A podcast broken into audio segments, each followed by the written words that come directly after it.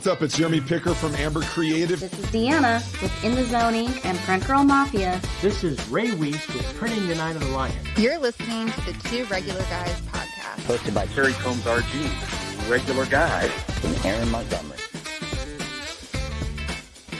The place to be for industry news. The best dad jokes on earth, along with relevant topics to apparel decorators. Fashion to the people.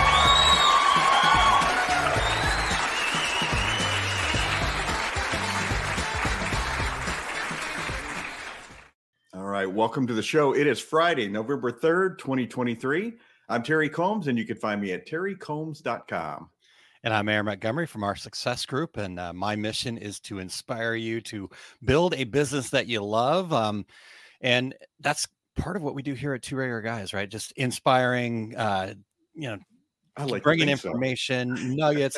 but then we also get an opportunity to, you know, reminisce a little bit. We, we're starting a hair late here because we were just reminiscing and having a fantastic time uh, behind the scenes. We're like, hey, we should probably record this. But uh, today, Terry, we've got uh, our friend and mentor Scott Fresener is going to be joining us, and uh, we we go way back. It's it, he was my start into the industry. He, uh, I kind of blame him for this, but um, just kidding, Scott. But uh, we're we're excited to have Scott join us. He, we're going to obviously reminisce, but Scott's still very actively involved in lots of different things, and so we're going to get to what, what he's up to now, and and and just always a great time talking to Scott Terry. Absolutely. And it got my start as well. I bought the How to Print T shirts for Fun and Profit book many decades ago, written by Scott and Pat Fresener. And uh, that's how I learned to screen print by flipping pages and trying this and trying that. So looking Yeah. forward to that. And uh, make sure you stay to the very end and get your helping of the secret sauce. I'm going to be whipping up my recipe for DTG and DTF decorators.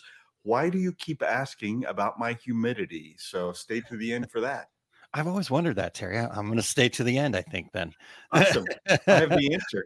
Yeah, all right, I can't wait. And and this is a great time of year to uh, be asking that question. By the way, for you wouldn't know about this, Terry, but so, in the Midwest here, we actually turn on our heaters this time of year, and uh, you know, I had a meeting this morning and somebody goes, What are you wearing? And I said, I'm pretending it's fall here too. love it, love it.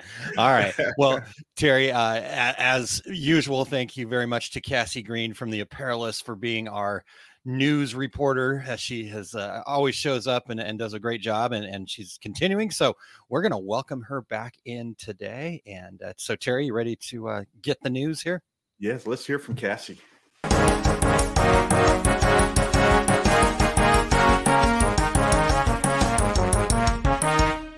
Good morning, everybody. Um, as I was telling Aaron and Terry before the show started, it's definitely fall here in Colorado. It's supposedly supposed to be like 68 degrees today, but it's a cool 45 right now, so I don't have high hopes.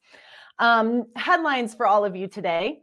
First one Vantage Apparel now offers DTF decoration. So, kind of interesting to see a, a blanks company making the leap. Um, Vantage Apparel, which I mentioned, known for its custom apparel for corporate and promotional branding, announces its next evolution in decoration digital print transfers powered by direct to film technology. Fred Durand, the CEO at Vantage Apparel, states With digital print transfers, we're offering a game changing solution for small order dropship programs that combines the benefits of digital printing with the versatility and durability of heat transfers. So again, love that we're talking about this later. Terry's talking about it later with the secret sauce and all that good stuff. Um, continuing to see DTF really pushing the industry. Very interesting. Second headline for all of you regulators this morning. What to expect at this year's Print Hustlers conference. So, we're a little late in the game sharing this headline, but for anyone looking to make last minute plans, Print Hustlers is happening this weekend in Newport Beach, California. Hosted by Made Lab and Printavo, the event promises to provide great networking opportunities with industry peers, according to Ryan Moore, who's a partner at Made Lab. Spanning across three days, day one will find attendees at the Printavo slash Inksoft User Summit held at Liquid Graphics in Santa Ana, California. And then day two will feature presentations from several speakers, including keynote speaker Nigel Barker, MC Justin Lawrence, and others. And then day three will be some shop tours. So, really exciting event. If you're in the California area, I was told there's still time to register. Last headline for everybody today. Um, we've kind of stayed on top of this news. Champion business sees buyer interest. So in September, word quickly spread that Hanes Brands was considering the sale of its champion business. The news of the potential sale came weeks after investor Barington Capital Group called on Hanes Brands to cut costs and debt and possibly appoint a new CEO. So, as for the sale, it's been reported that a potential buyer has emerged. Authentic Brands Group, which is a global brand development, marketing, and entertainment platform that owns more than 50 brands, has expressed interest. Um, in addition to Authentic Brands Group, global marketer WHP Global has also shown interest in purchasing the Champion Sportswear brand. That's according to CNBC. Um, just a quick note if Hanes Brands does decide to move forward with a sale, a buyer likely won't be named until 2024. So, news that we're staying on top of, look to apparelist.com to uh, get the latest on those updates. And back to you guys.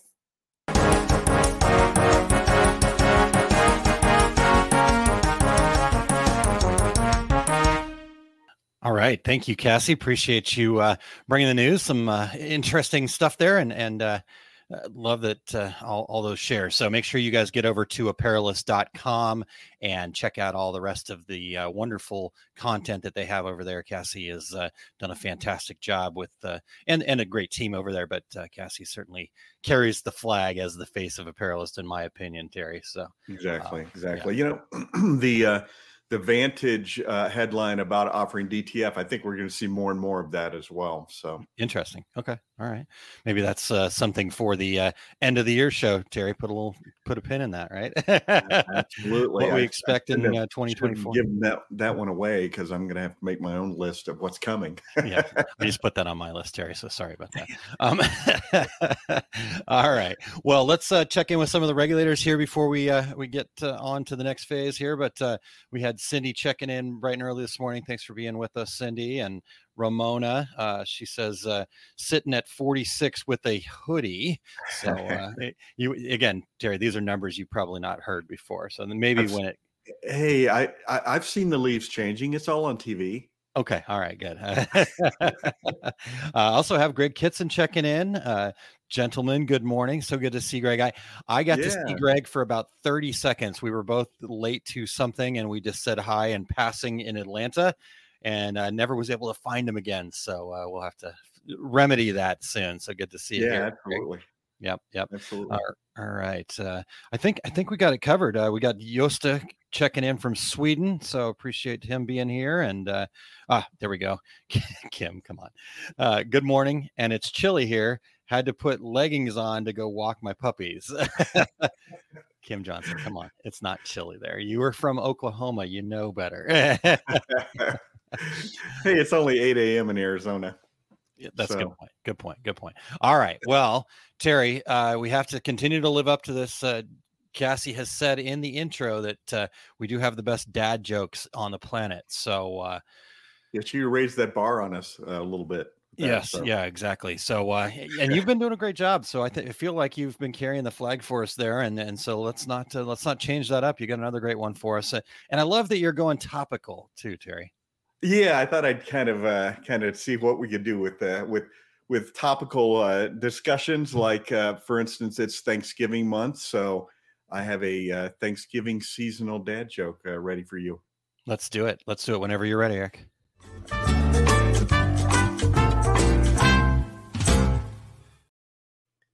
Okay, uh, Aaron. So, what's the best song to play while cooking a turkey? I'm not sure about that one, Terry. It's uh, it's all about that bass, about that bass, about that bass, Aaron. I was wondering how much he would sing it, so that was good. yeah, because I didn't write it all out. yeah. and did, uh, now that's the song did, that's uh, stuck in. Did Eric head. explain it? He, he did. Bait, he did. Or he means. um, yeah, no gobble. Um, very, very good. Uh, then I can remember if we did that one last year, but I thought, ah, what the heck. Yeah. So, all right, before we dive in, uh, Aaron, uh, let's thank everybody for checking out the Two Regular Guys podcast. We need your voices still. We have the, some new intros, a brand new one you guys heard today, but we would love to have the regulators participate in our show intros. So, go to decorators.inc ink forward slash intro and just read a few sentences so that you can be part of the show too. And uh, we are always looking for new guests. We I think we're full through the end of the year. Aaron, am I correct about that? Yep, but we're But, uh, starting to get people into Q1, so get in there. Absolutely. So, uh, looking for new guests, or you or anyone you know would like to join us, go to calendly.com forward slash uh, two regular guys, uh, the number two, to book a future episode, or email info at two regular guys with your show ideas. If you are listening to the podcast version of the show, we would appreciate you sharing the Two Regular Guys podcast with all of your industry friends so they can become regulators too. And we would appreciate you giving giving us a review on Apple Podcasts, Spotify, iHeartRadio, Amazon Podcasts, YouTube Podcasts. We are everywhere, thanks to Aaron.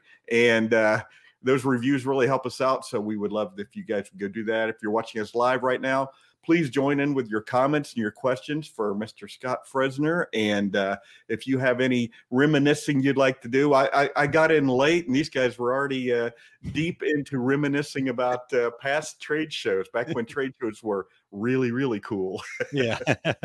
yep. Well, I think we made them really cool, but that's uh yeah. I think it was us. Yeah, was, yeah, yeah, for sure. So um and Dan dot tone Dan jumping in. Terry and I apologize. I was giggling while you were reading some of that. I wasn't laughing at you reading it. Uh Kim Johnson said uh, I'm glad that he's not cooking a turkey. So for Yeah, we're having ham. We're having ham actually. Oh, all right, there you go. All right, all right. Well, Terry, let's let's get into this here. We- We're, we've got lots to talk about, and uh, so Terry, you ready? Let's welcome into the show Scott Fresener, and he's with T Biz Network International. And welcome in, Scott. Thank you so much for being here.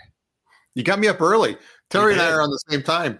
yeah, exactly. But what the hell? I got to get up early for this thing. Anyway, Thank you guys for having me, by the way.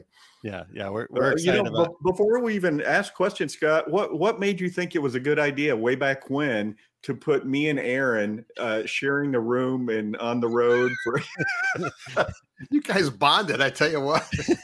we did. You know, the older guy and the young the young kid, you know, because you guys were much younger then. Yes. exactly I exactly was right. looking with Aaron earlier that he was just this, this skinny guy that came in to sell me uh, catalogs. He was Yeah. a, uh, you were you were worked for a company called CMYK, I think it was. Yep, that's right. and uh, you came in and we we kind of got off talking and stuff and i was looking for a for a salesman and i thought this, this is a young guy he's eager i says "You- you're looking for another job and so uh, that's how it evolved that's how I, how I met aaron was he's walked in my door trying to sell me catalogs you Yep, know, so. yep, yep. And and the rest is yeah history, which we're going to talk about. But uh, well, I thought Terry would corrupt you, but I and I think maybe that happened. You know, because Yeah. Terry kind of a party animal. Uh, well, I thought Terry was supposed to come in to bring a little maturity to the sales department, and uh, I don't know. I don't know what happened. During there. the day, yes, but when you guys went out at night, you know, you guys. uh, yeah. And- well, and he what I said to you, Scott, was uh, was I I make sure that everybody's back to the hotel before I go. and what shape we're in is a different story. All right. we, had, we had some fun times. You know, as we talk, we're talking before we started that our life revolves around what trade show we were at. When you talk about memories in the industry, oh, we were at that. We were at St. Louis, or we were at you know yeah. an ISS show, and some of the memories are what year was it, and what show was it.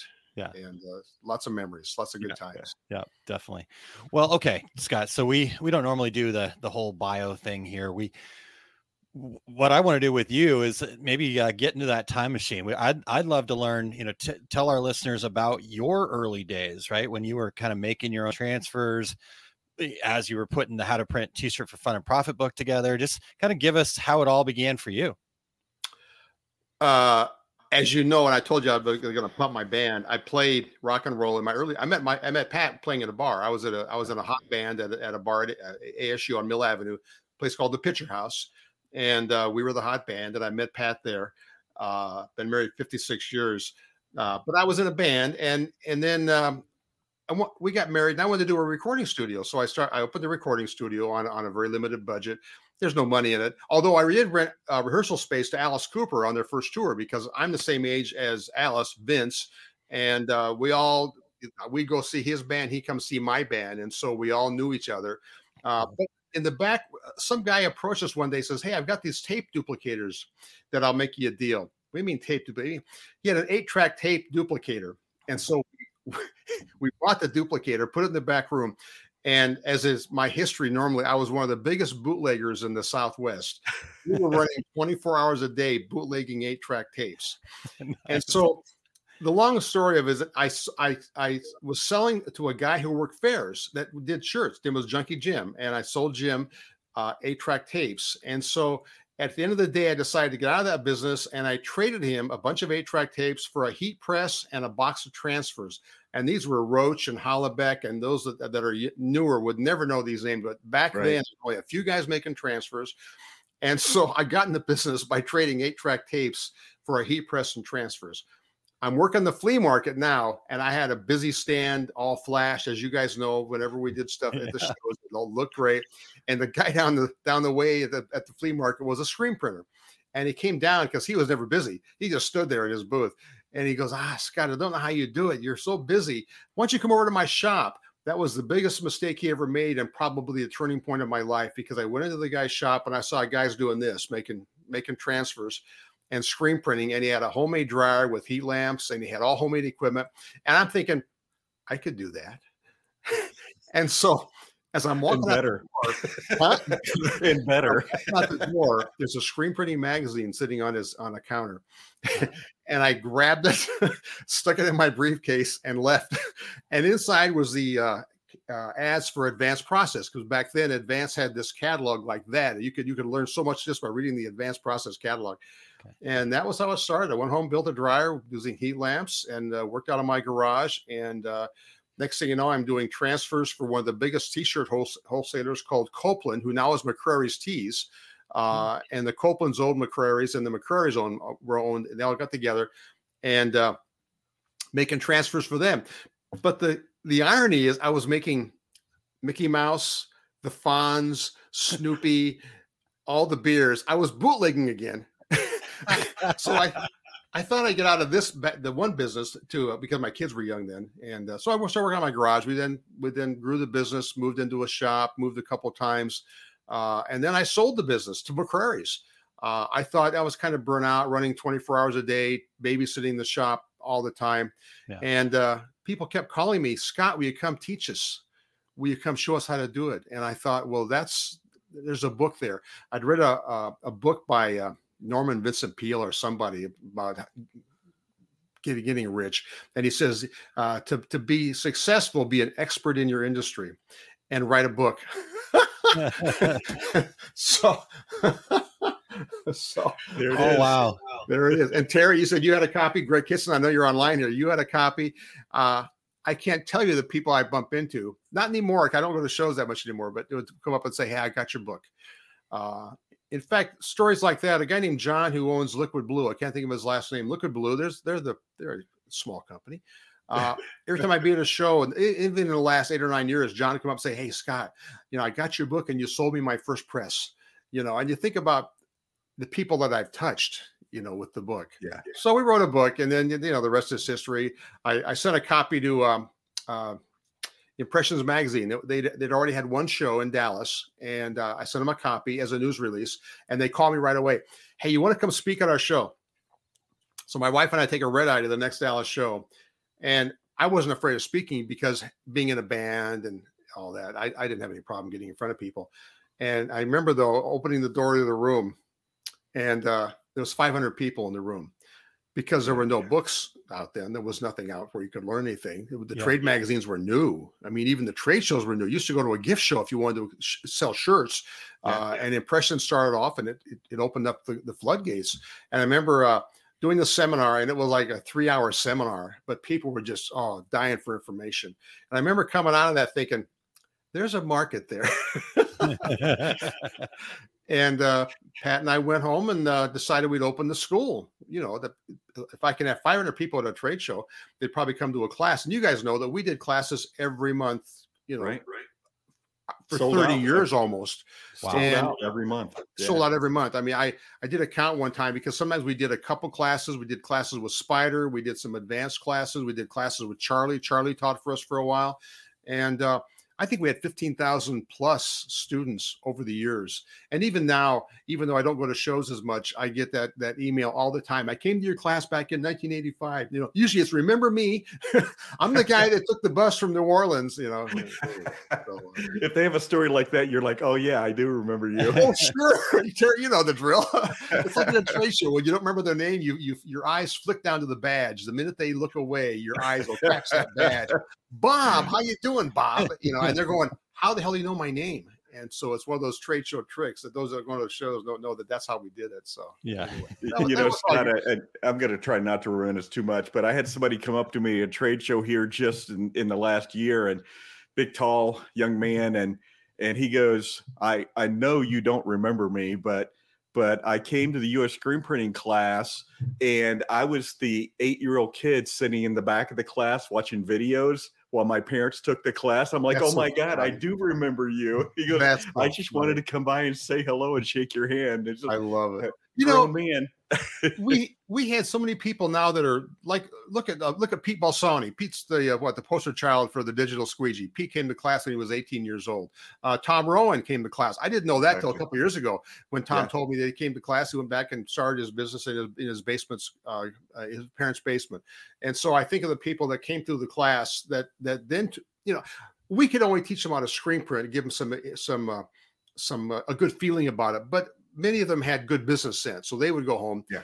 And then then we had the repeaters who would every couple of years come back to class. I just need that one more thing I missed.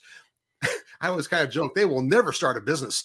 We're going to talk about starting a business. If- Well, if- Scott, I, gotta, I have to tell you something about your book, and I know I've told you this in the past, but I remember, and this is four decades ago. I pointed at, at your book on my desk, and I said to my wife, "This guy's got it figured out. He doesn't do it. He tells other people how to do it." so that started me on my road.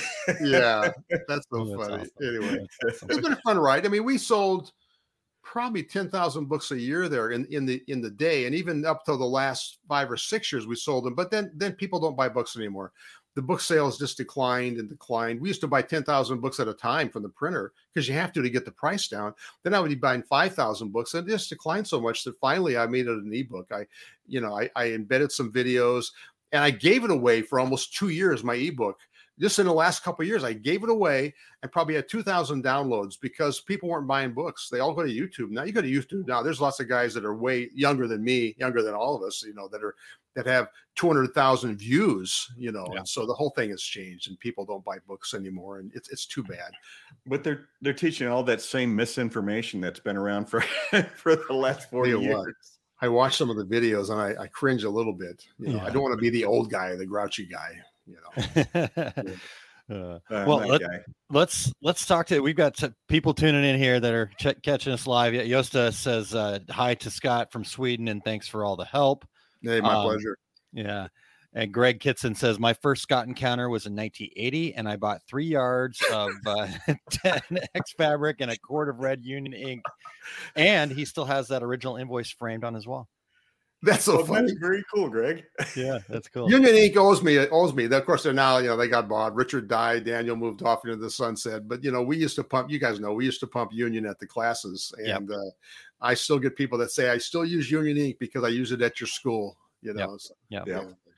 Well, Cassie had that news item about Hanes, and I thought immediately of that too. I, at least during my time there, we Hanes was like giving us shirts as, as fast as they could because Oh, they yeah. knew that once people used those shirts, they were going to come back and keep using them. it is funny how I I had. Uh, Somebody told me that you know that if, they use a product when they're first starting out, they'll they'll stick with that. And so with the Union Ink thing, the Hanes thing, or the Workhorse thing, we used to have Dan come over from Workhorse and and uh, talk about equipment Yep, and stuff. yep. And so it was. Uh, and when we made equipment, it was a big deal. I mean, we at one time I was making equipment, and uh, it was uh it was clean. We we would do the class and maybe gross I don't know eight, five or six thousand dollars for the class fee, but we would sell them thirty or forty thousand dollars worth of equipment. Right. anyway, it was it was a fun ride. We had a good Yeah. time. Definitely. And then Susan uh, says, uh, "Still have my book," and uh, and then she also says, "And the friends we made and still have through your website chat and hanging out at your booth at the shows." So there's there's all that too, Scott. You guys were with us when we started uh, screenprinters.net. Yep. And uh, Yeah. I used to get pissed off at Michael, my son, because Michael did it. Michael, you know, we, Yep. we all know Michael was there. Sometimes he didn't work too hard in the company, but he would be in his office working on this thing called the internet. And and we had Yeah. one of the first websites. I mean, I remember telling the people at Hanes, we, you know, you need to be on the internet. And Hanes is going, "Eh, we aren't sure. So we registered actually HanesPrintables.com initially not to steal the name, but to, to, to get it. I remember telling Al Anderson at SGIA, this is like 1993, 94. Uh, you guys need to be on the internet. Oh, we're on Genie and other things. And I'm going, you know, you need to be on the internet. I have a website. You know, well, that that's our five year plan. And that would be not, as you guys know, on Scott time. Scott time was, well, let's just friggin' do it. And, uh, you know, so but I remember Michael would be in his office. Yeah, Michael would be though in his office. He would be uh, on his chat, chatting with. He remember came in and said one day and says, "Hey, I ran into a guy in Hawaii named Doug, and we're going back and forth." You know, and so Michael uh, fueled the whole thing by being on the chat almost 24 7 and meeting friends and making friends. And I'd get pissed off that Michael wasn't working, you know, doing out there what assembling TJets or whatever. And, uh, but he was, he was uh, working the room and, Yeah. uh, you know, it was the only place. Now there's everything like, you know, even, you know, you got Facebook groups, but back then, those are those that are younger don't know that back then there was nothing. Yep. Yeah. We were the guys. We had the website, we had the, the uh, screenprinters.net and, uh, it was great, you know, but I, I have to thank Michael for that. Yep, that's a good call. Yep, Yeah, definitely was a big part of at least you know because I came around in 2000, so that was you know big part of what was happening there at, uh, Oh, at big US time. Screen at that point. Yeah, You were actually my because you were more tuned in to some of the newer things. I think you were the first one to show me maybe even YouTube. You know, there were things that that you were more into than I was not into because I'm all, I was busy either marketing or running around or consulting, and you were kind of my guy. That I thought, well, Aaron will will keep me young, keep me tuned into what's what's happening right there, right then. Because Yeah. Facebook back then, Facebook, I'm never sure if Facebook was out in 2000. I'm thinking. It it was pretty early if it was. Yeah, if I remember right. I mean, there was MySpace was definitely. Oh, yeah, yeah, yeah, yeah, yeah. yeah, and some of MySpace. that. So, Yeah, yeah, I need to Yeah. check on my MySpace. Yeah. Uh, yeah, yeah, on your wall. Yeah, on your wall. That's right. Um, Scott, I remember your daughter Michelle making fun of me for not knowing what YouTube was. Uh, well, that's like Uh, this podcast thing, Terry. I said, "Hey, do you want to do a podcast?" And you're like, "Sure." What is it? What is a podcast? I know. Ten years like, later. Oh, well, well, oh, thank you. My, my wife just brought. I've got my stack of how to print books that I've kept over the years. You do. You These are newer ones, but uh, Yeah. Uh, a new one every two years, as I recall. So, yep. but Yeah. let's, Um, let's talk about it. Let's talk about another product, Scott. Yeah. Um, your brainchild, fast film separation software that uh, Aaron and I uh, made a lot of money uh, selling at trade shows for you. so, so for Before you walked in, oh no, you came in. uh, We were talking about I would do my pitch at the shows, my nonstop Scott demos, and you guys would stand over there with your hands out, and that was always the joke because you Well- that meant you were waiting for a credit card, and people exactly. would just walk up and hand you the Yeah. credit card. yeah. We would do. I, I put credit cards between my fingers sometimes. Okay, John Smith, uh, yeah, come on up here. Yeah, yeah. it was like the cattle to the slaughter. I you know there was some shows we did seventy or eighty thousand dollars. I mean, I remember I remember we had the booth and they had the the door on the booth for all our grid work, and Yep. we would write what we did at a trade show. I don't know where that where that ended up, some some auction somewhere. The fast films evolved from because I was teaching seminars and I was uh, teaching around the world how to do it. In fact, Mike and I uh, got SGIA to let us uh, rent computers for a seminar. We did uh, seminars at ISS where we rented computers Wow. and taught it. And I, I one day realized I'm doing the same things over and over again. And then a guy named Charlie Fassini, who who who you have a love hate with sometimes, came out with Spot Process for fifteen thousand dollars. And I'm looking at it and going, well, God, I can automate what I teach people. It's just an automation, and it takes the knowledge of what you've got from a separator. Because we used to teach separations in the camera, and so I came out with fast films for uh, fifteen hundred dollars. And I think the first year we sold a thousand copies. I should have just kept doing that. You know, if I look at my, but no. so uh, it evolved from that, and then the uh, it now is called T-Seps, and I still sell it. I mean, I sell it every day. Not every day. I wish I sold it every day, uh, but I, I get people that have been with fast films, and they evolved to T-Seps, and then I just bring out my my newest version, and so I still sell it. The the the, the people that think that I am uh, retired, I am not retired. Every day I'm doing color separations. Uh, I have one guy I've done over 2,000 steps for. He's been a customer for 10 years. I mean, I just Nice. every day I'm doing separations, talking to the screeners, discussing everything. Every day I talk to people that have either fast films or T-Seps. And so I'm active. I just quit going to shows and Printing United, you guys went to, and I didn't know what that was there for me. You know, we had the Academy lunch that now we have to pay for because there's no budget for us old guys, you know, and it's, it's You are that grumpy old guy. Wait, I am. I am. I'm getting very cynical. Well, Fast Films, as you guys know, because you were there selling the hell out of it, it was a cash cow. I mean, Yeah. it was it was a clean deal, and Yeah. uh, and I get Well- people that that that that that that I have one company that has 50 licenses for T-Seps that, that start off with FastFilms, and then their complete art staff, you know, has you know copies. It, it's it's amazing. Yeah. Well, and it, but the, the the beauty of it is, is you didn't have to be an artist to to be a high end screen printer by using FastFilms. Get get it on your screen the way you want it to appear on the shirt. Yeah, Press the button, and and there are the steps, and follow the directions. definitely. well, you guys know how many people have, have- would come up at a show and say, "God, I love their program. You know, it's taking me to a new level." You know, and that was always to me a reward. I like to think I've helped people in this industry, and Yeah. I think with FastFilms and T-Seps, if you like that topic, by the way, I'll give you the the, the blatant pitch. It's t t-seps.com. Uh, you know, check it out. I got a free trial. It's you know, my problem is Adobe keeps mucking things up. They took out some of the Pantone uh, things. They're having a pissing contest with Pantone. So now they want to force you to buy a uh, a monthly service with Pantone to use Pantone colors, and so they've mucked the whole thing up. And so it's hard to keep up with some of that stuff. I find that I'll go for a year and there's nothing, and all of a sudden Adobe will make a change, or Apple will come out with like their new silicon M1, M2 processors, and you know it's, it's hard to keep up with it. But I think we've we changed the industry with that. I mean, the stores behind me were done by me, but they were done with with uh, with T-Seps, you know, and it's it's it's it was a good ride. Uh, you Yeah. know, but now there's online services. There's lots of guys doing, you know, actions that probably ripped off my actions, you know, my my routines and stuff, and repackaged them. Yeah. It is it is what it is. You know? Yeah.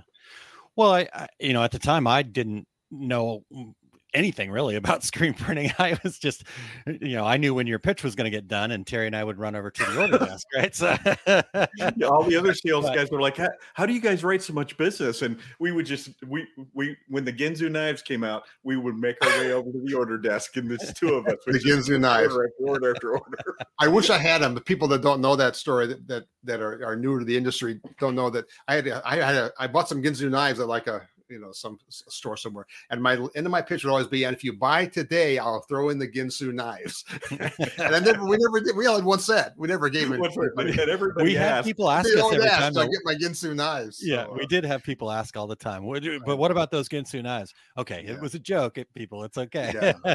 if, if was- you're 35 or younger, look it up on the internet. What's knives. a, what's Ginsu knife? So, yeah. I'm sure it's on YouTube somewhere though. So Yeah. um awesome. Well okay so we've talked a little bit about the the classes some but uh jan says here earlier she says my sister and i attended your classes in the early 2000s we decided to add screen printing because we couldn't find sorry we got scott covered up there. Um, because we couldn't find a decent one in our area.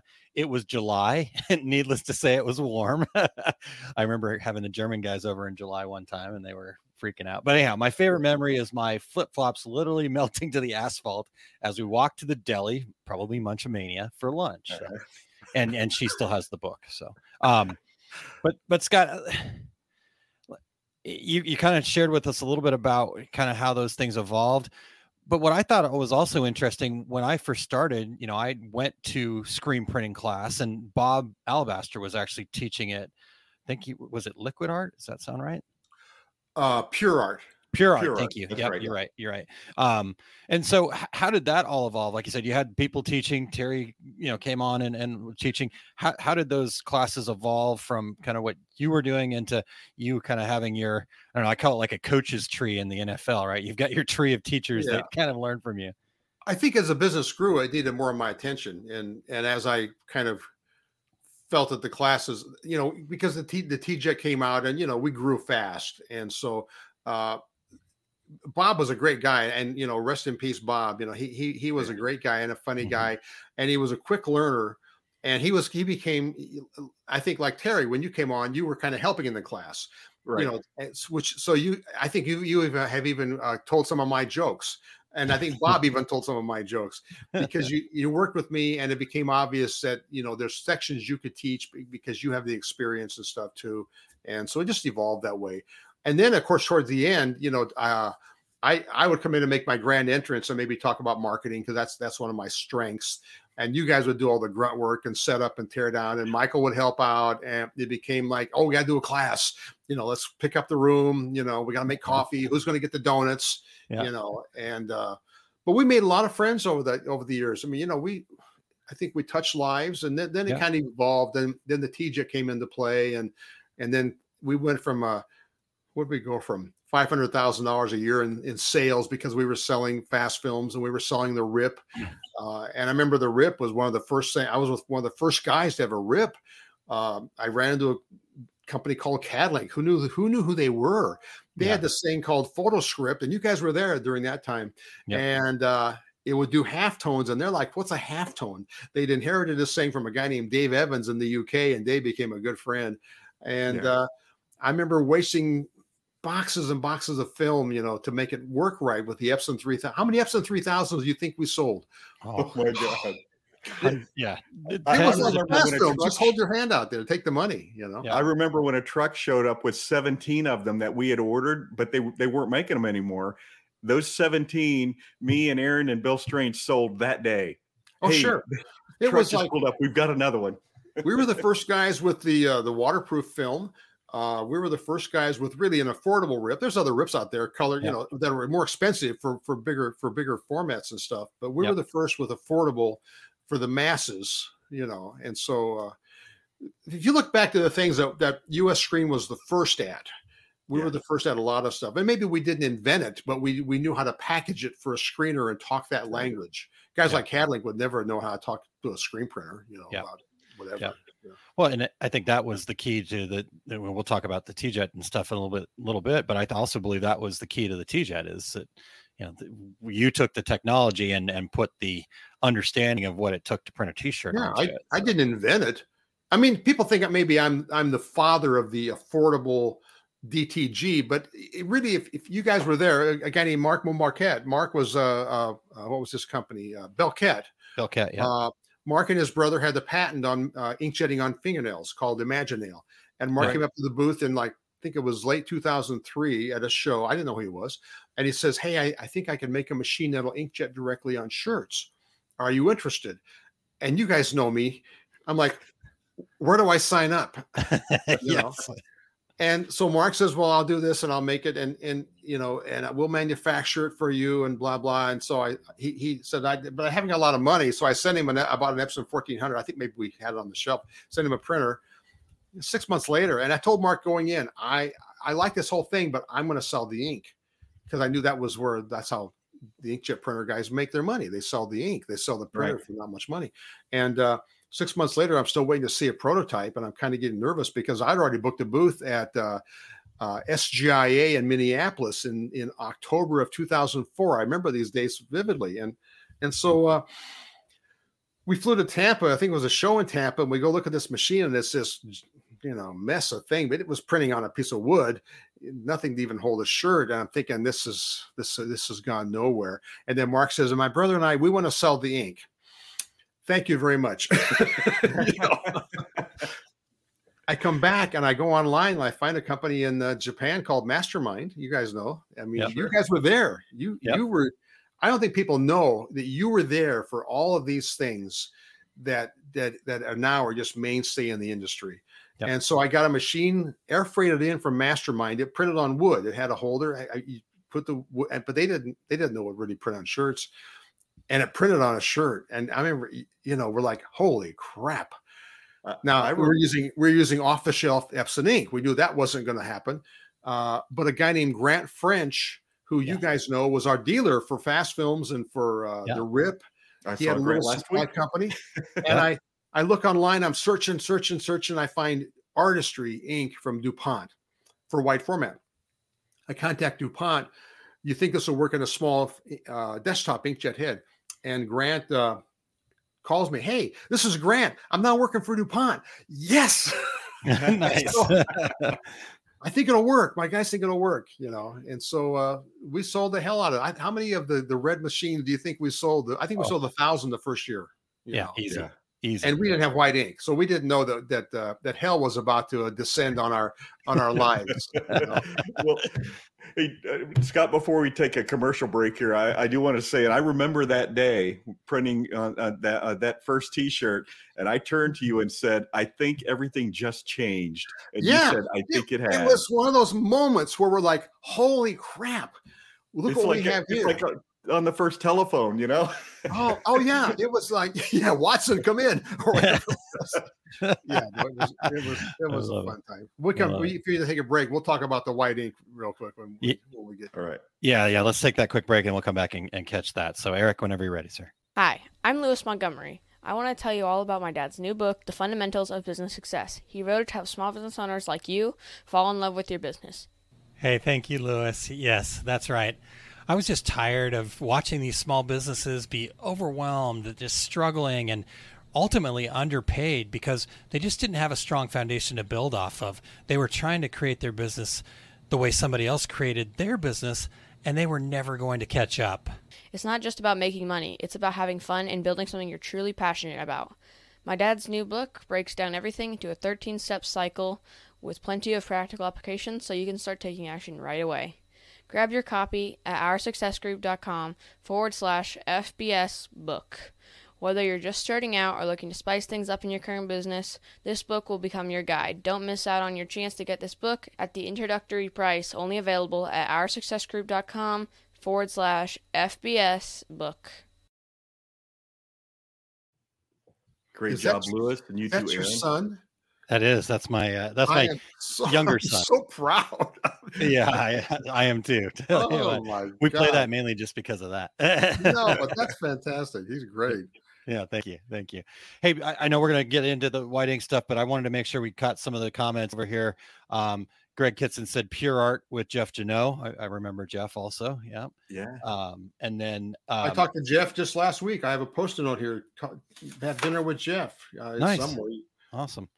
Well, and then uh, Dot Tone Dan says, Scott, you've helped a lot of people build an industry community, put more food on their tables, put better clothes on their kids, uh, drive decent cars, have a good life, make their processes better, run a good business, and so much more. Thank you. Um, and then uh, Nino, here's another blast from the past. Uh, says, I'm I'm one of those German guys visiting you in July, and yes, I remember Nino. Nino, I remember you. Yeah, he was awesome. It is awesome. Uh, we we were freaked out, but I fell in love with Arizona. I want to thank Scott for learning a lot from him and Aaron for sending me to Las Vegas. Thank you for everything. Uh, Greg Greg asks, uh, what year did the New Orleans SGI cancel and US Screen put together an open house? Within a few weeks, and you demoed the 20 up T-Jet. I think we're we're heading that way here. It was uh, uh, Katrina, whatever year Yeah. Katrina so was. Was that 2005, 2006? Yeah, something like that. Because uh, Katrina hit, and of course the convention center was flooded, and blah blah blah. And so it's like September. The show was going to be October, so there's people even had sh- already shipped stuff to the show. Yeah. And so uh, SGIA uh, did a last minute thing here in Phoenix, and so we had the open house. The the company band played, and uh, we bust them in from downtown because people, you know, it was a great little show, and uh, yeah, Yeah. that was that was good. Um, so let's see here. And then Grant, uh, okay. Uh, Frazier says, great video, video. Wonderful to see Scott's smiling face. So, Frazier, my buddy. That's awesome. yeah, it is. we had some fun times at, at FESPA. Terry was there. I remember. I think we were because because FESPA always did these huge parties. You know, I remember the party. Well, they. Oh my God! I mean, it, it paled what what what this industry does. But but FESPA always said, and Frazier was the guy. Then then Frazier got Frazier. I know you got ousted or whatever the hell they did for you. It- My I, I cried when you left because I love going to Munich and Hamburg and places like that to do a FESPA show. Yeah. Yeah. Berlin. Yeah. Yeah, oh, Berlin, drinking those. Uh, uh, what do we have? Caipirinhas. Oh gosh, yes, I remember that. wow. Uh, I didn't think about- I, I Oh, just always remember drinking Coronas over there because it was an import, right? I didn't even see it until Facebook. There's a Facebook picture. We all have German beers, and there's Aaron with a with a Corona light. well, Because ask Nino. That's an what they all drank over there. So Yeah, we had that was a that was a great show. We had our our we stayed at I forget it was someplace called like the Continental or something, and we we we drank every night after the show and uh, took I think we took the train or the subway to the show as I Yeah, to the sh- every The train. train, yeah, I remember taking the train to the show. Yeah. yeah, Madrid was the same way. We had a good time. We take the train to the to the we we we traveled a lot. it was it we was did. good.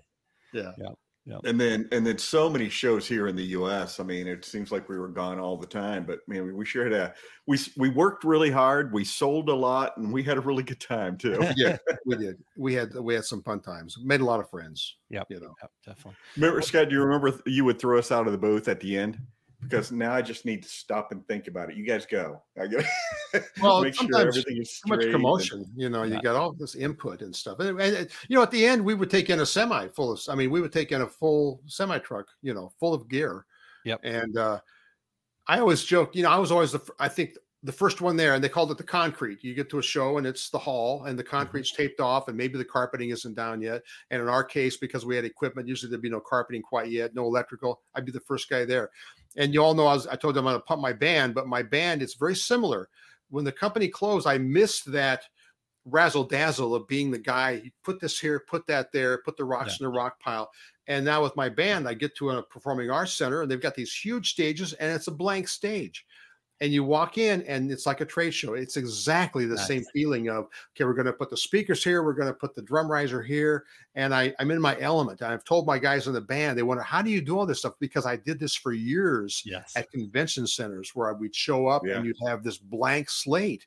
And so uh, that's what the band does. It fulfills that need, I think. Yeah.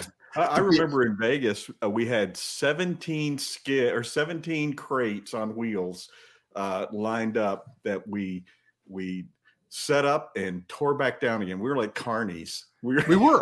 we we were were. taking down the tents on the last day. we were definitely so. And so, uh, yeah, yeah. I mean, I think at we had the biggest shows at SGIA. We would have, well, the biggest booth we ever had, I think, was 50 by 50 at uh, before the company closed. It was one of the last ISS shows. I think the, I think it was a 50 by 50 booth.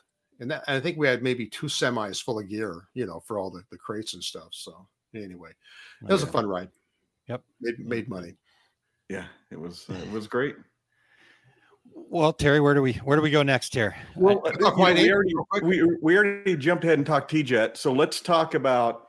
I mean, and and we owned that that industry. T- T-Jet was the machine to have. But Scott, you you you touched upon this. Two years in, White Ink uh, took DTG printing from being a novelty on white shirts to being a viable decoration method. Let's talk to us about White Ink and and your your creation of that uh, of that in a in an inkjet printer. Well, we actually tried, uh, you know, Michael, my son, very inventive. We tried, I think, plastisol and an inkjet card because we had no anything about inkjet. We were kind of new to that, although we sold rips before we sold the T-jet. So we understood inkjet on film and we understood inkjets and we and, and the technical issues and head clogging and we knew about stuff like that. But we were trying to figure out at that time, I think Mimaki was doing a, a discharge ink Yeah. in a inkjet cartridge. Uh, and it, you know, it clogged and stuff, and it was the wrong way to go. I thought because you have to have the right shirt. It has to be a dischargeable shirt. Yeah. And uh, so I remember, you know, I used to go back and see DuPont all the time in Wilmington because I was became one of their bigger customers in their little tiny inkjet division. So I wasn't a big customer in DuPont overall, but in their inkjet division, I was a big customer and buying tons of ink. And I remember just being in a meeting, and, and every time I go back there, I'd say, you know, what we really need is white ink. And there was this one meeting where a guy in the meeting was a guy named Scott Ellis, and Scott was one of the chemists, and uh, nice guy. And uh, I'm, I'm telling them, you know, we need white ink. And I remember them telling me, we you will never see white ink probably in your lifetime, because it was to them it was just you just couldn't inkjet white ink. And I'm going, but you know, you, you guys are DuPont. You're the kings of this kind of technology. You have all this stuff. You got to be able to figure this out. And uh, not going to happen. Uh, but if we could do it, how, how big is that market? I said, well, it's nothing right now, but it's going to be huge. You know, well, you know, we don't want to talk white ink. We want to talk CMYK. I said, you know, I can buy CMYK from Rohm and Haas. I can buy ink from other sources. I want to talk about white ink because I thought you figured you blew me off. We don't want to talk about white ink, Scott. You know, and so the meeting ends. I go home, and Scott calls me. Scott Ellis says, you know, they don't want to put any money into R&D. They don't want to invest in this thing, uh, but I've been thinking about it, and I think we can make it off the books. He says, but they'll have to pre-treat the shirt, and I'm like, oh crap! A screener will never want to spray a pre-treatment on a shirt. I know my customers; they're going to hate it. And I thought at that point, well, we'll figure it out down the road. What are we? 20 years later, we're still pre-treating shirts. Yeah. But I, you know, I remember him telling me, I think we can do it and I'm going to work up some stuff and I'm going to send you some stuff in the next couple days uh, and you can test it. And you guys were there. You guys were there. We get it yeah. in, we put it in a in a head, a refillable cartridge. We make a print, and it's gray, but it's gray. You know, we could see it. It, it was a color. It wasn't totally white then, yeah. and uh, we're like, and he says the pre-treat, and we went out, we put it in these like spray perfume bottles. We didn't know how to put a pre-treat on. you know, we're just spraying. You had you had me screen print pre-treat on a shirt. I probably did. Yeah, we were trying everything. This was the this was the Wild West. Yeah. You know, we were the first guys there, and but but we knew if we got gray, we could get white because you could yeah. go over it more than one time. I think it was probably Mike Fresener, you know, saying, "Well, let's just let's let's let's print it again. You know, let's rewind the machine and print it again, and that's re- and we'll print it again." And so at that point, though, then we decided we needed a rip because before that, if you recall, we were just using the Epson driver. We were turning up yep. the the dense the saturation, and we didn't have a rip. And I'm thinking, oh, they're going to hate a rip, you know, because we knew our T-RIP customers, Fast Rip, who sometimes struggle with computer technology, mm-hmm. and uh, and so you know we contact CADLink, and Dave Evans flew out. If you recall, David camped out at our place. There's a party animal for you. I think you and Dave Terry probably went out to party.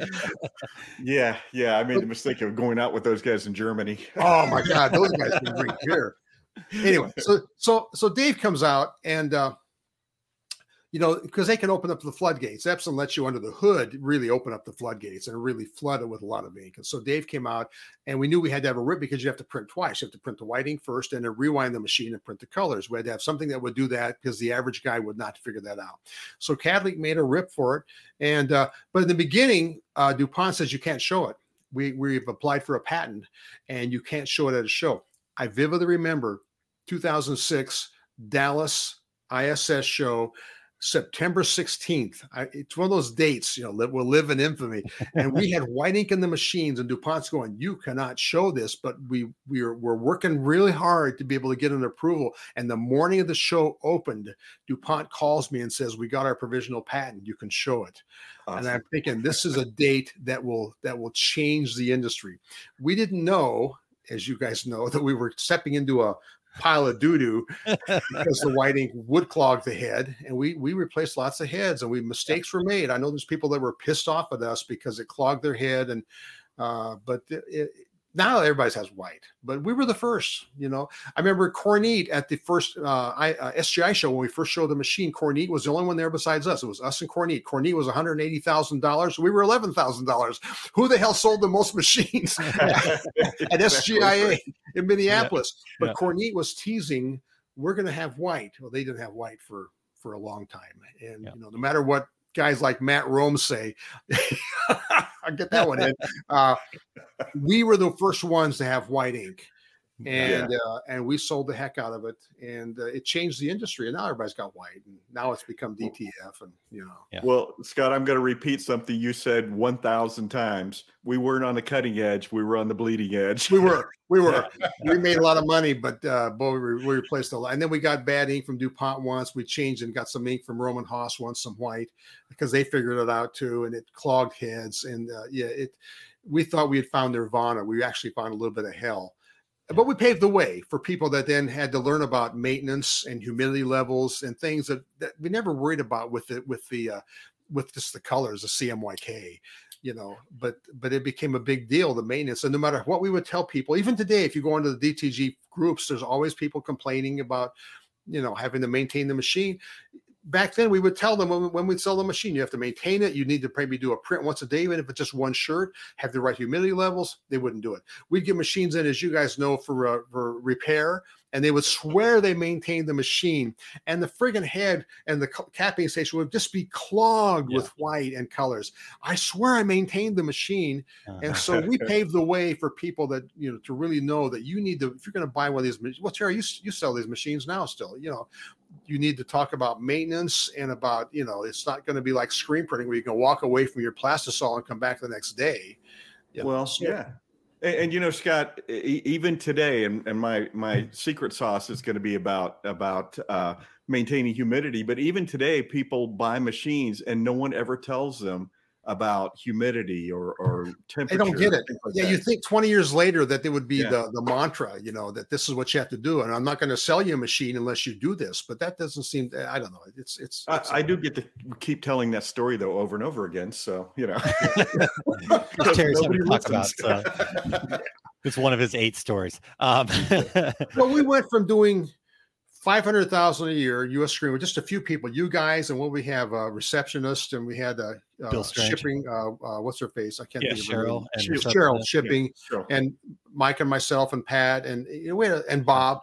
Was, we had a very small company of what eight or nine people. Yeah, yeah. And then we then we started selling film in the RIP, and then we got had to get a few more people, and then we moved to the we bought the building, uh, twenty five thousand square foot building, and uh, had to get a few more people and we went from then to a, a million dollars a year to in the next year 10 million in yep. sales.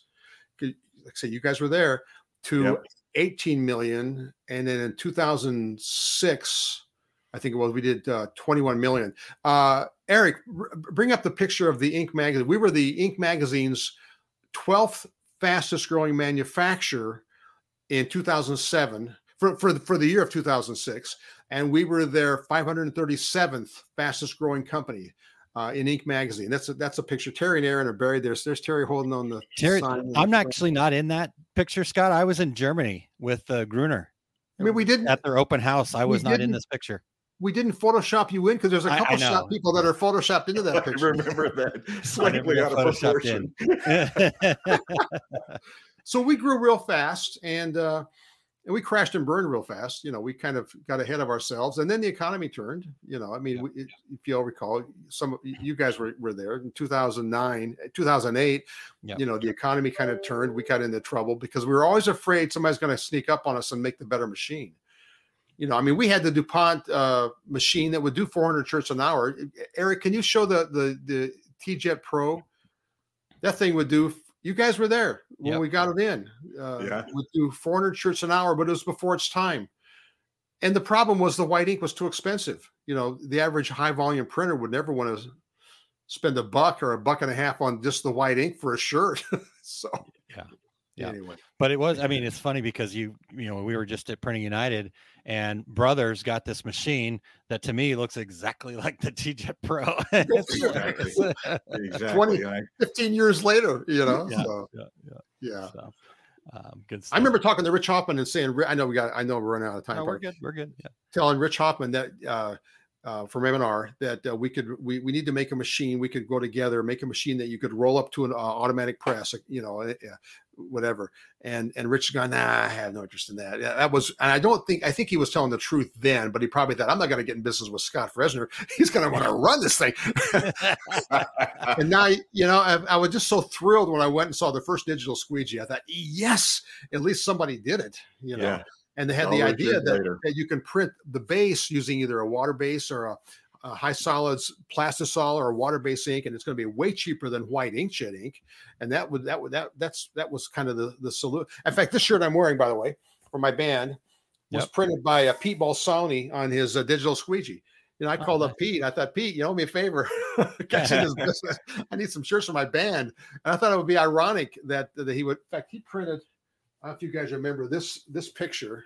This was the uh, spider oh, drawing Yeah. oh yeah, I remember that. Absolutely. Well, this is from Pete, and he it's off the digital squeegee. I mean, what a great looking print! It's bright, it's great. It feels like plastisol a little bit, but you know, I, to me, I was just thrilled that we didn't do it. You know, we were we were probably could have done it had we not gone out of business.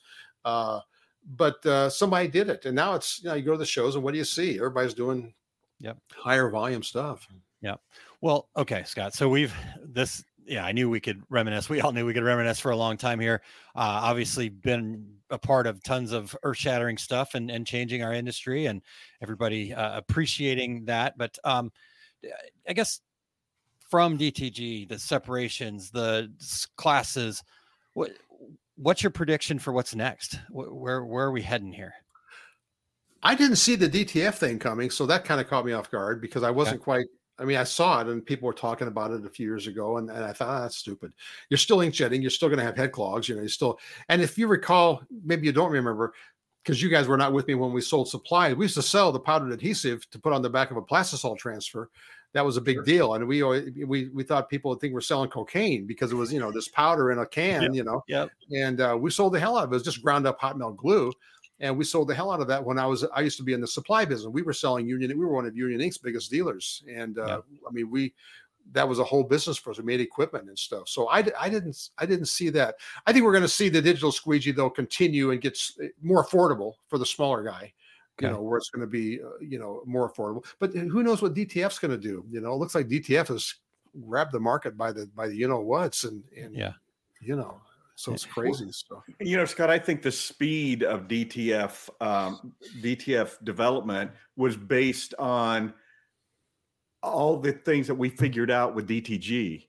You know, Mhm. and uh, back in the day, and so when DTF came along, all right, we've been down this road before. And Yeah, he- here's how we resolved it. So, Yeah. Yeah. and you're right about the adhesive. I I tell people all the time, this is the same stuff I used 40 years ago in my screen printing shop. Of course, yeah, we sold the hell out of that stuff. We would buy it by the 55 gallon drum and put it in these little cans and sell it for like 50 bucks or whatever. Yeah. Another one of those things where we're going, this is great. It cost us a buck. Like pre-treatment. You know, Terry, you remember when we, we when we sold a lot of ink and we made our own pre-treatment because DuPont um, had gave us a license where we could we paid them two dollars a gallon. I think the pre-treat costs a dollar a- a gallon in chemicals, but what's pre-treat sell for? You know, I don't know I, what sells for Fif- now, but Fif- 58 59 60 dollars so a gallon There's money being that's the business we should have stayed in was just selling pre-treatment. you know? Yeah, there you go. Well, well, Frank actually, Frank Good uh, joined us. Says, says, "Good morning. Just jumped on. So sorry if it's already been asked, but what is Scott's view on DTF today compared to the early days of DTG? I know you said that DTF kind of, but but yeah, how do you feel like I'm probably a snob. I and it's just me. I, I don't like the feel of it, but it's but but I see that people ignore that. To me, it feels like a transfer, and it's so funny because I came out of the transfer business, and so you know people complained about the, the feel. So I probably am a, I'm a snob, but I see that everybody's doing it, so you know I'm okay with that. Uh, I'm sure that people still have the same head clogging issues and stuff like that. They got to deal with the powder, maybe a little bit of powder flying around the shop. Uh, but I probably don't like the feel. I'm probably a screen print snob. I like that. Um, Yeah, no, I You, I- you know, Scott, and, and I talk to people all the time, and it's the screen printers, the old screen printers like us, Yeah. who who don't like the feel of it and and complain about it. Here's my thought, though: the end consumer was much more quickly to accept it than we as decorators. Yeah, yeah. I think that I agree with you. I think that I I shouldn't be that way because I know it works on on uh, performance wear and stuff that that screen printing is. It's not, not very friendly for bleeding and stuff. So I get it. I just you know I I've, I've been to the shows and felt it and go, gosh, this is like old transfers. yeah, But yeah. then I feel old. You know. I, I want, I want, I do want to share one quick. I know, I know, we- we're no, you're fine. We, we- yeah, we got plenty of time. you know, I'm 76 years old now, and and as I'm getting older, you know, I like to joke I can still rock and roll. But I saw a quote by Clint Eastwood who said, and somebody asked him, he's 93, and somebody asked him, how do you how do you stay young? He says, I don't let the old man in, and that's my my mantra. And now, Terry, you need to work on that. I do need to I work on that. I don't have a let the old man in up here. and you know i can still be i can still rock and roll i'm still active uh, but i don't want i don't want the old man to say well that dt dt dtf sucks you know i want to be progressive and accept it you know i don't want to let the old man tell me i that's stupid. Nobody's going to like that. It's going to die off you know? Yeah. DTF, get off my lawn, right? yeah. Oh my god. So Scott, uh, speaking of rock and roll, I think uh, U.S. Screen is the only place I ever worked that had a soundproof band room, and I, and and I'm really proud of Aaron and myself because on the job application, do you play an instrument? We said no, and we still got jobs. You got yeah, the that was jobs. amazing. Yeah, Talk to you were there when we doing. You Go were there when we moved from Rockford to the to the building on Fifth, Yep. and and we we looked at the building, and it used to be uh, they used to make uh, motors for like air conditioning systems in airplanes. So they had a soundproof room where they would test the motors. And I I remember this building was twenty five thousand square feet on two and a half acres, eh, but they had this room that was probably I don't know, 30 by 30 or something, maybe Yeah. a thousand square feet. I'm going in, and Mike and I, my son, are looking at each other going, the band room. It was. so people used to always that would apply for a job would always jo- laugh because I would put in the ads if you play an instrument it would be really cool and then people knew from those ads looking for employees this is a cool company Yeah. Yeah. I want to work there and so Yeah. people that would call say I want to come for an interview I don't play an instrument but it sounds great and I used to walk around if you recall the few the people that were in the band and kind of go uh, it'd be like smoking cigars Terry you and I know that we would I'd walk around and go uh, want to go out for a smoke? I had a big humidor in my office, and you and I and some of the people in the back thought this is so cool. Yeah. Remember, we used Friday to cook. afternoon. We used to we used to barbecue steaks on the weekends. We had the Yep. we had people thought we were the coolest company. But I walk around and going, I want to practice, and we go to the band room and we play for we played for some of the industry stuff. You know, we Yeah. we had a good time. And so Yeah. anyway, Yeah. yes, I don't think many places have a band room. By the way, no, not at all. It was Hey, awfully cool working there, man. I, I loved working there. It was uh, it was such a great experience. But tell us what you're doing now with the in your spare time. Hold that shirt Uh, what I'm doing now, I mean, I do seps every day. So people, the the the the rumors of my demise are greatly exaggerated. Uh, I do seps every day, so I'm every day in the trenches. I kind of hate it because I'm in Photoshop. I think I'm going to die. You're going to see me slumped over with a mouse in my hand, uh, you know, uh, because that's what I do every day, and it's it's getting a little boring actually. Uh, but I do talk to screeners every day, and so I'm still active. I just don't write articles anymore, and and anyway, so. I played in in the, I told you in, in the early days I played rock and roll and I had one of the one of the hottest bands. We played at a teen club called the Fifth Estate. Uh, we we opened my band was an opening band for them, the Lovin' Spoonful. These are bands Wow. of my era.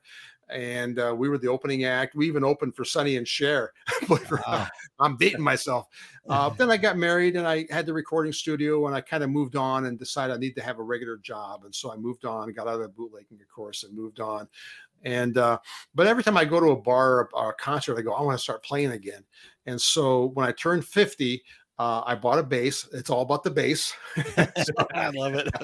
I bought a bass. Uh, but uh, we had the company band, and then the company closed, and I didn't play for a while. And so, bottom line is, about five years ago, I, I told Pat I, I really like to start playing again, but I didn't want to play in a bar band playing every weekend. And tribute bands are really trendy right now. I my band is a Pink Floyd band, and tribute bands are really trendy. And so I said, I want to form a Pink Floyd tribute band. And she always thought Pink Floyd music was stoner music. And so I always joke that that my wife now loves Pink Floyd, but but a lot of people, you know, were not into it. Uh, I just going to form a Pink Floyd tribute band. Have a have a little fun. You know, we'll play out. And you know me, I I, I can't let it lie to not go all balls out Gotta go big. you know. And so my goal was to do a Pink Floyd band that had a stage show because it's all about the show. With Pink Floyd band, you don't really dress up. Although I dress up, Eric, toss up the picture of me and my. Uh, I dress up as a la Roger Waters. That's me, uh, and my leather coat. And women love a man in a leather coat. by the way.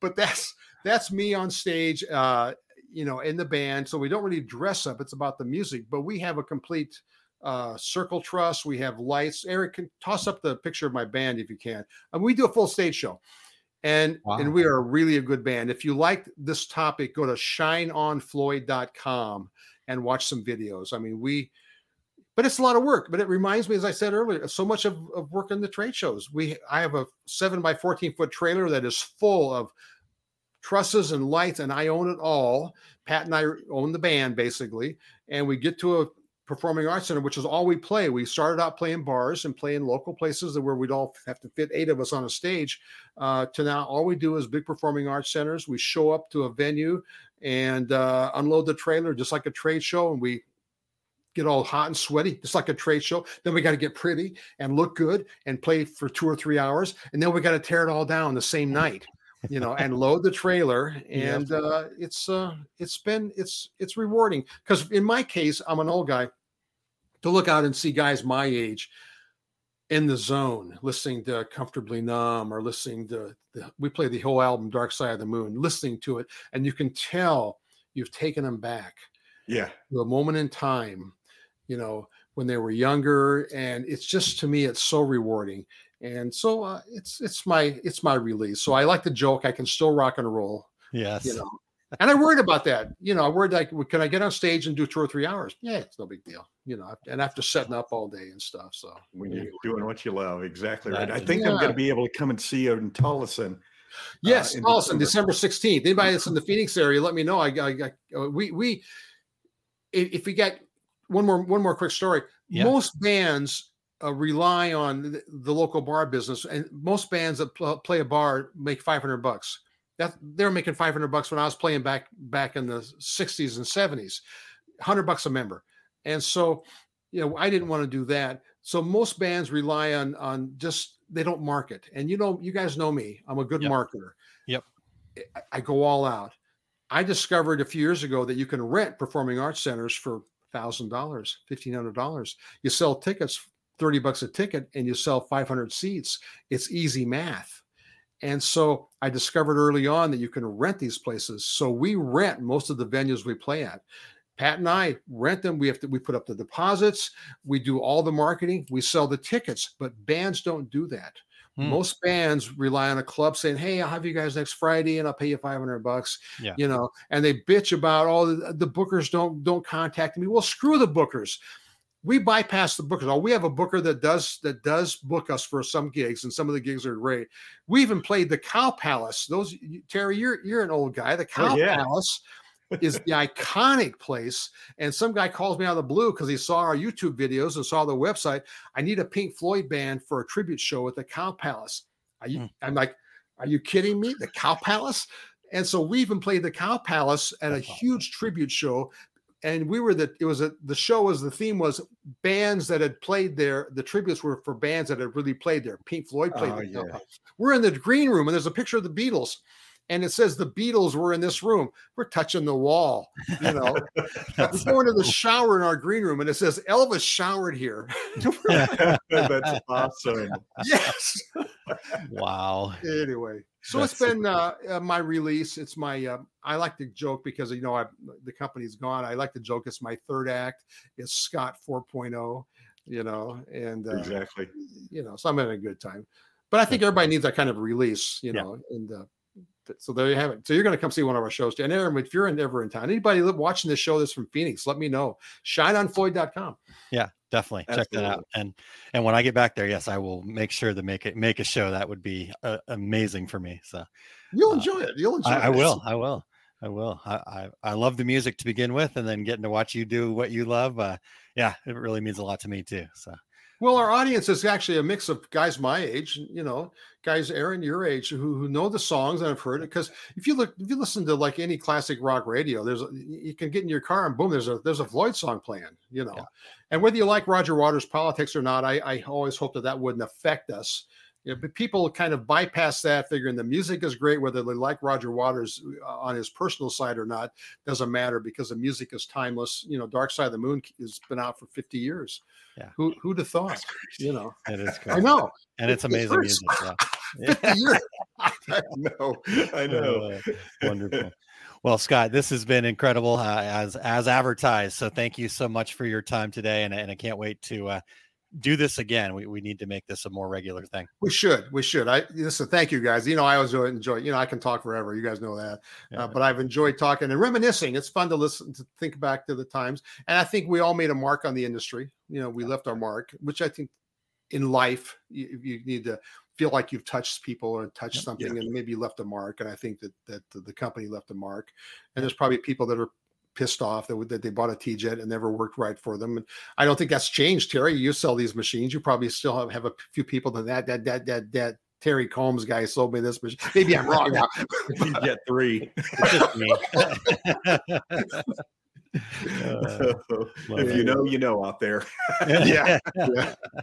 It Well, is what Scott, I, I've, I've been looking forward to this for the last two months, knowing that you're going to come on. It's been uh, great having you and reminiscing, and uh, man, we've had some good times, and and I'm going to be seeing you in December. We'll smoke cigars too. Perfect. Love it. Yeah, you Love gotta, it. yeah. All right, Bye, guys. Scott. Thank you, guys. Enjoyed it. All All right. right. Wow. Well, I could uh, we could have done an eight uh, program there. I kept thinking of things that I wanted to bring up. I'm like, no, no, no, sure it's going to be too long. you can't tell I did that story that yeah, story or yeah, that story. Yeah, yep. We'll, we'll we'll do it again. That's the great part about this, right? We, every Friday we're here, so let's uh, do it again.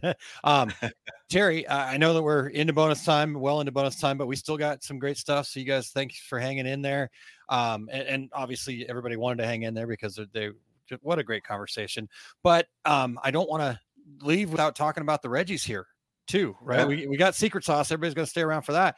But the Reggies, man, they're they're happening. It's hot and heavy right now. This is the last week. Next week, we're going to be announcing the nominees, and and we Yeah. will go through and and uh, share everybody that made the that that was nominated, whether they make the voting or not. So it's an opportunity to recognize everybody that's made an impact on you.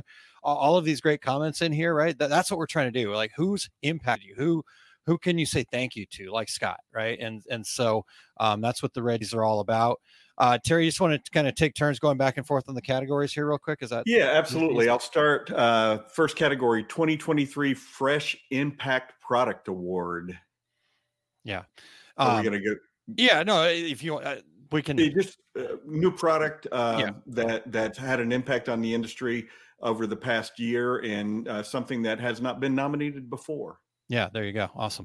Um, so the next category is the 2023 Customer Care Spotlight Award, and this is really just an opportunity to recognize companies that uh, put their customers first. Right? Maybe there's an individual there that you want to recognize. It's kind of that customer. We, we used to call it the Customer Service Award. So we've just we've just shined up the categories a little bit to make them a little more uh, uh, fun. Right? So, all right. What's the next category, Terry? Uh, the 2023 Industry Education Excellence Award. We kind of combined a couple of different ones. Uh, this is for somebody who teaches seminars or classes, podcasts, blogs, video channels, uh, virtual events. So uh, combined uh, the basically the best education uh, source out there. Yep, yep, definitely. Okay, next category is 2023 Decorators Hub Trade Show Award. This is the that industry trade show. Where where, where did you go this year in 2023 that uh, just left an impact on you and your business, and whether that's through the education there, whether that's through the the, the networking, the people, right? So. Um, yeah, just that that trade show award. So glad that we have that back, Terry. After uh, Yeah, COVID, me we too. concerned about that. Glad that we can have a few people that can be nominated for that again. Yes, exactly. So, the uh, 2023 Rising Star Award. This is for somebody under 40 uh, who's uh, who's making waves and making an impact in the industry. I have a birthday in four weeks, so I guess I'm going to be out of this. just just just missed it terry i'd be like yeah i feel okay anyhow i'm not gonna say go there all right 20 it's the next one 2023 women's voice awards uh this is for that person uh woman whoever somebody that's you know making a big difference in raising awareness and, and just boosting the profile of women in the garment decorating field. Uh, I, I remember at printing united getting to be there for the screen printing magazine and the big picture women in garment decorating or women in screen print awards and then the women in uh, print awards. And and so it's it's great to see that and we want to recognize those people as well through the the reggie program here terry Absolutely. Uh, the next one is the 2023 Two Regular Guys Podcast Guest Star Award. So it's kind of hard to think back how many great guests we've had, but if you're trying to decide, you can go through the archives on the Two Regular Guys website, and it'll just kind of give you the list of all the different people. Yep, you can just kind of keep going back through. You've got got them all the way back there and can see, you know, and Scott's on, that list as well, right? So we keep Exactly adding new ones on there. If you've already put your nominations in, you want to change that, you can go back and, and nominate again. It'll just go over the the top of what you've already put in there. So um, feel free to do that. And then the the last one. this is kind of our best actor, actress, best picture award if you're thinking Academy Awards, right? But this is the 2023 Industry Ambassador Award. So just that individual who's just represents our industry, both you know inside, kind of making changes inside the industry, but just uh, how they um, go about their business, right? So it's to celebrate the person who elevates others and and demonstrates positivity, leadership, and and integrity. So uh, eh, that's one of my favorite awards to be able to to give out to folks, and, and uh, I think excited to see who people uh, come up with this year for that. Absolutely. Yeah. And uh, so after the uh, secret sauce in a moment, you guys can go over there. Uh, Eric's got it on the screen for those who are tuning in live at two regular guys.com forward slash Reggies and make sure that you start nominating. Uh, here's a couple of the quick rules before we get to the secret sauce here, Terry. Uh, just we, we want you to take some time with this. Not this is not about just going and saying, "Oh, I got this one person, and we all are part of their Facebook group, and we're just going to uh, put this one person in there." Right? You need to nominate at least five of the eight categories. Um, and then uh, we also to kind of encourage a wider range. This is about kind of for everybody to see who's out there and who they can look to and and whatnot. So uh, we limit nominations to a maximum of two uh, per category. So if somebody has been nominated uh, in all three categories, just wherever they're the top three nomination getters uh, or top two nomination getters. They'll only be in those categories, and then we'll bring somebody else up in the other category. So um, those are the main things. And then, uh, yeah, we do close this up November 9th, which is next Thursday, a week, a uh, little less than a week from now at 5 p.m. Central Time. This is a hard date. It's We've said this over and over again, and every year I get an email. Some years I get a thousand emails, and we don't change it. So we we hold true to that. Um, so anyhow, and then next Friday, Terry, we're gonna announce the nominees. So we're excited about that for sure. Yeah, that'll be a great show, and uh, as we always say, we're gonna look forward to meeting a lot of new industry friends through that uh, through these awards. Yeah, definitely, definitely. All right, well, Terry, real quick, what do you got coming up here on uh, the Terry's Big Book of Travels? Yeah, absolutely. My complete screen printing business course. I'll be at Workhorse Products in Phoenix, January 13th and 14th. Uh, I'll be at Atlas Screen Supply in Chicago, March 9th and 10th. Uh, I'm going to be in the Equipment Zone booth in Long Beach for Impressions Expo, January 19th through 21st. And you can find all my upcoming events at uh, terrycombs.com. How about you, Aaron? Excellent. Yeah. Um, just want to sh- shout out to the OSG Live program. Uh, we've had uh, six episodes now, and uh, it's a collaboration with Tanya Deutscher, my wife Kylene Montgomery, Becky Kotzer, and myself. And we just uh, we dig into a lot of different segments there of of what it means to be a small business owner. So, but everything from your mindset, we've got wellness toolbox where we explore the power of gratitude. We celebrate wins together, and and uh, just try to bring you information that'll help you take your business to the next level. So you can tune in live at uh, liveosg.com. And uh, every Wednesday morning, it's bright and early, 7 a.m. Central Time. But then you can go back and watch the recordings anytime, and make sure that you jump in the comments there if you are watching the recordings of those. I, we've been getting lots of great feedback about all the wonderful information we've been able to share, and I'm learning so much from those three amazing women that are, are participating with me. So, um, and then as far as Eric has coming up here, Terry, he's got uh, the take up episode 173 sequencing tabs and 3d so in this episode eric is going to follow up on some of the q&a the uh, user questions about how to run connected script from right to left without that ugly out of sequence tails. You, you know what we're talking about here right eric uh, terry and, and embroidery right? Yeah no, no, no. Okay. Anyhow, no, but uh, it's always so good stuff. And uh, so out of sequence stuff, and then more about cheating the sequence. I, he put that in quotes, so I want to make sure that we have that. Uh, so you you definitely want to join. Tune in live at two thirty Mountain Time today to ask questions and share. Uh, you can go over to erichcampbell.com and uh, that's Eric with an H E R I C H Campbell.com and click the take up tab at the top so you can go back and see all of the episodes, all 172 before. Or if you want to join in the live one, uh, just uh, go there to erichcampbell.com. Also, uh, uh, announced here, this is awesome. Eric will be teaching uh, the embroidery technique toolkit workshop with Justin Armenta and Joe Kramer at the Impressions Expo in Long Beach, California. So if you would like to learn how to break the rules, create elevated 3D puff embroidery, and captivate customers with specialty stitches, this is your class. And so you can join all three of those amazing teachers there for uh, this session and there'll be plenty of q&a and office hours.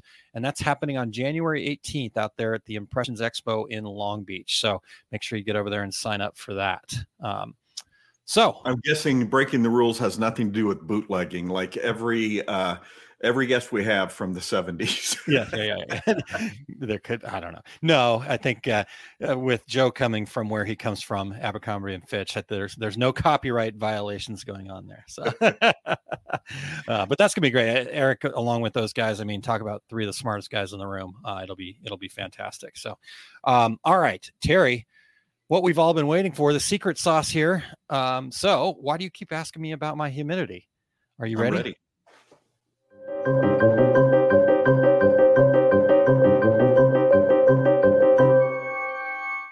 Why do you keep asking about my humidity? When decorators buy a DTG or DTF printer, the sales rep rarely mentions humidity, and it might be the most important component for ongoing success. When you call the company for support, though, the first question you hear is, What's the humidity level in your room? DTG and DTF printers all use water based ink applied through an inkjet printhead. If the humidity in your room is too low, the dry air in the room is seeking water. Where better to find the water than in your water based ink? If you have clogging issues, it's often due to low humidity. Another red flag is your printer goes through unscheduled head cleanings. Nearly every time you see a post on the internet about excessive automatic head cleaning, this the issue is humidity. Commonly, an inkjet printer will go through an automatic head cleaning, excuse me, every uh, five to six hours, depending on what machine you have. If your printer goes through these unscheduled automatic cleanings every hour or so, it's more than likely due to low humidity in the room. In a low humidity environment, your print head will overheat. How do you cool a print head? With water, the water from your water based ink. The printer will do an automatic but unscheduled cleaning to cool the, uh, the print head. Uh, that's valuable ink straight into the waste tank with time and dollars lost. It's it's not the ink, it's not the pre-treat, it's not the brand of uh, machine. It's nearly always low humidity.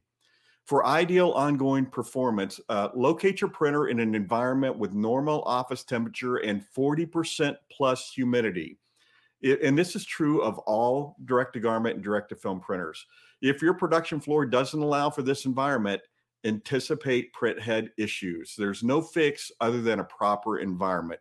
So here's what you do buy a $10 hygrometer from Amazon. A hygrometer reads the humidity level in the room. So if your humidity level is below 40%, buy an evaporative humidifier to run near your printer. Maintain a, a, proper environment will resolve most of your DTG and DTF issues. So that's my secret sauce for today.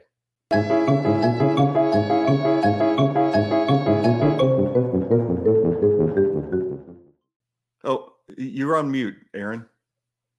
Qué lástima, lo siento. Well, Thank you. Uh, well, it was a good reminder, and I forgot to unmute myself. So I went over and grabbed my hygrometer. There I, you I go. My, That's the exact one I have. Yep. I got to go turn on my uh, you humidifier there. I got to go fill up the tank. So, and, and you know, funny during during the the interview with Scott, he, he brought it up, Brought up, the, the humidity thing. So perfect. Under, uh, yeah, yeah.